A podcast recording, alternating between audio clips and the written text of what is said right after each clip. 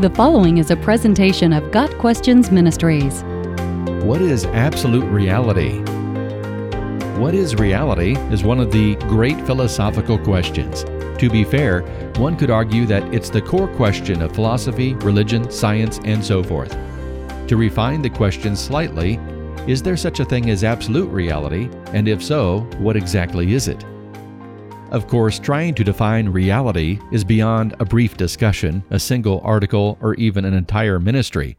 It's a subject literally beyond any one person. That being said, there are unique Christian perspectives on the nature of reality. These may not answer every question, but they can point us in better directions.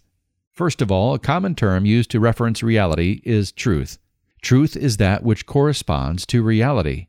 It's a word used to describe things that actually are as opposed to things that are not.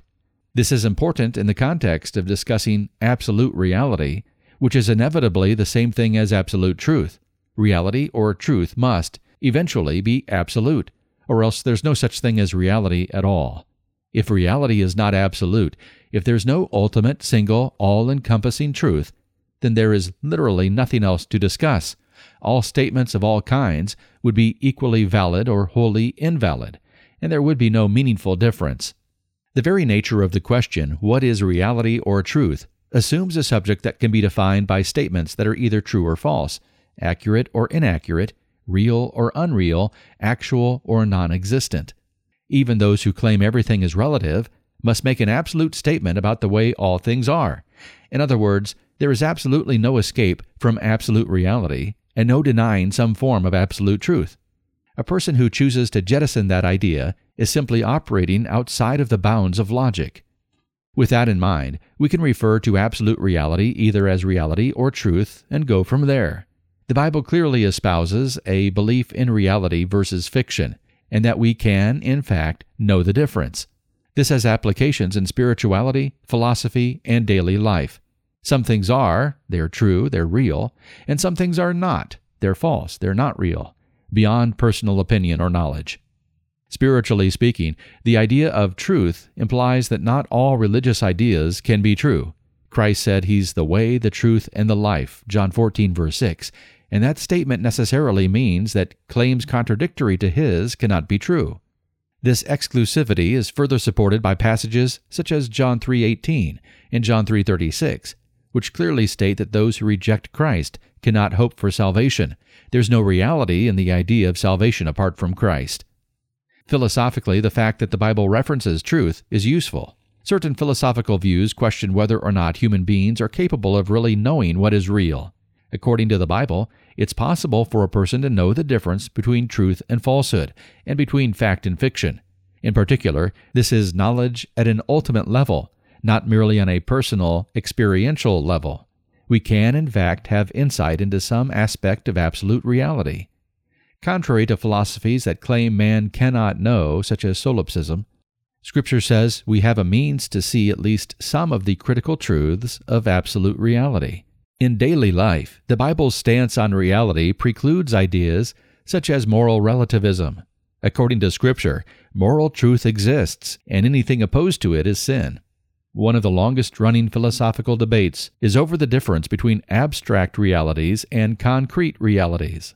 Concepts such as length, happiness, or the number four are not concrete themselves. However, they do have a meaningful connection to concrete things. Biblically speaking, the same is true of concepts such as justice, good, sin, and so forth. You cannot fill a jar with good in the same way you can fill a jar with sand but that does not mean good is not true or real in a meaningful way.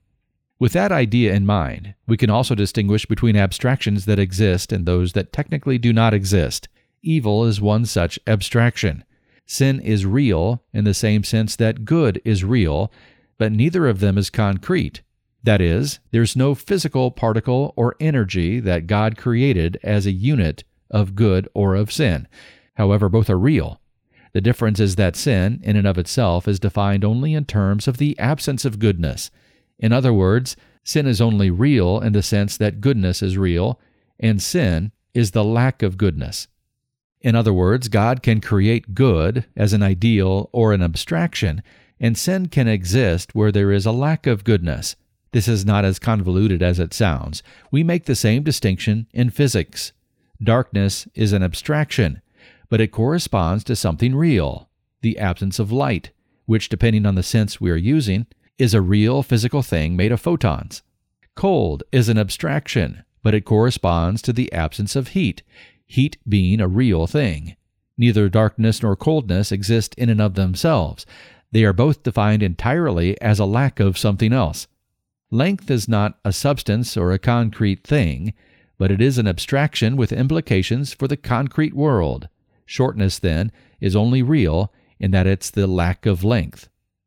As part of understanding the Bible's stance on absolute reality, it's critically important to separate the reality of experiences from the reality they are caused by. Human beings have the ability to use their minds to parse the difference between experiences and thoughts in order to compare them to a more objective reality. This is not entirely intuitive. Part of the uniqueness of human beings is the knowledge that our feelings and experiences are not always reliable and thus need to be compared to something objective. This is not the same as solipsism, of course, since Christianity presumes there is some actual real point of comparison that we can know. That, more or less, brings the idea of truth or reality full circle. According to Christianity, absolute reality is truth. Truth is what actually exists, and that corresponds to what is real. And the most important aspects of truth are given to us by God. Reality can be known, and it applies to all aspects of our lives according to the Bible. There may not be a uniquely Christian definition of absolute reality, because virtually all people agree on what the term means there is, however, a uniquely Christian perspective on reality because not all people agree on what reality itself is. Got Questions Ministry seeks to glorify the Lord Jesus Christ by providing biblical answers to today's questions. Online at GotQuestions.org.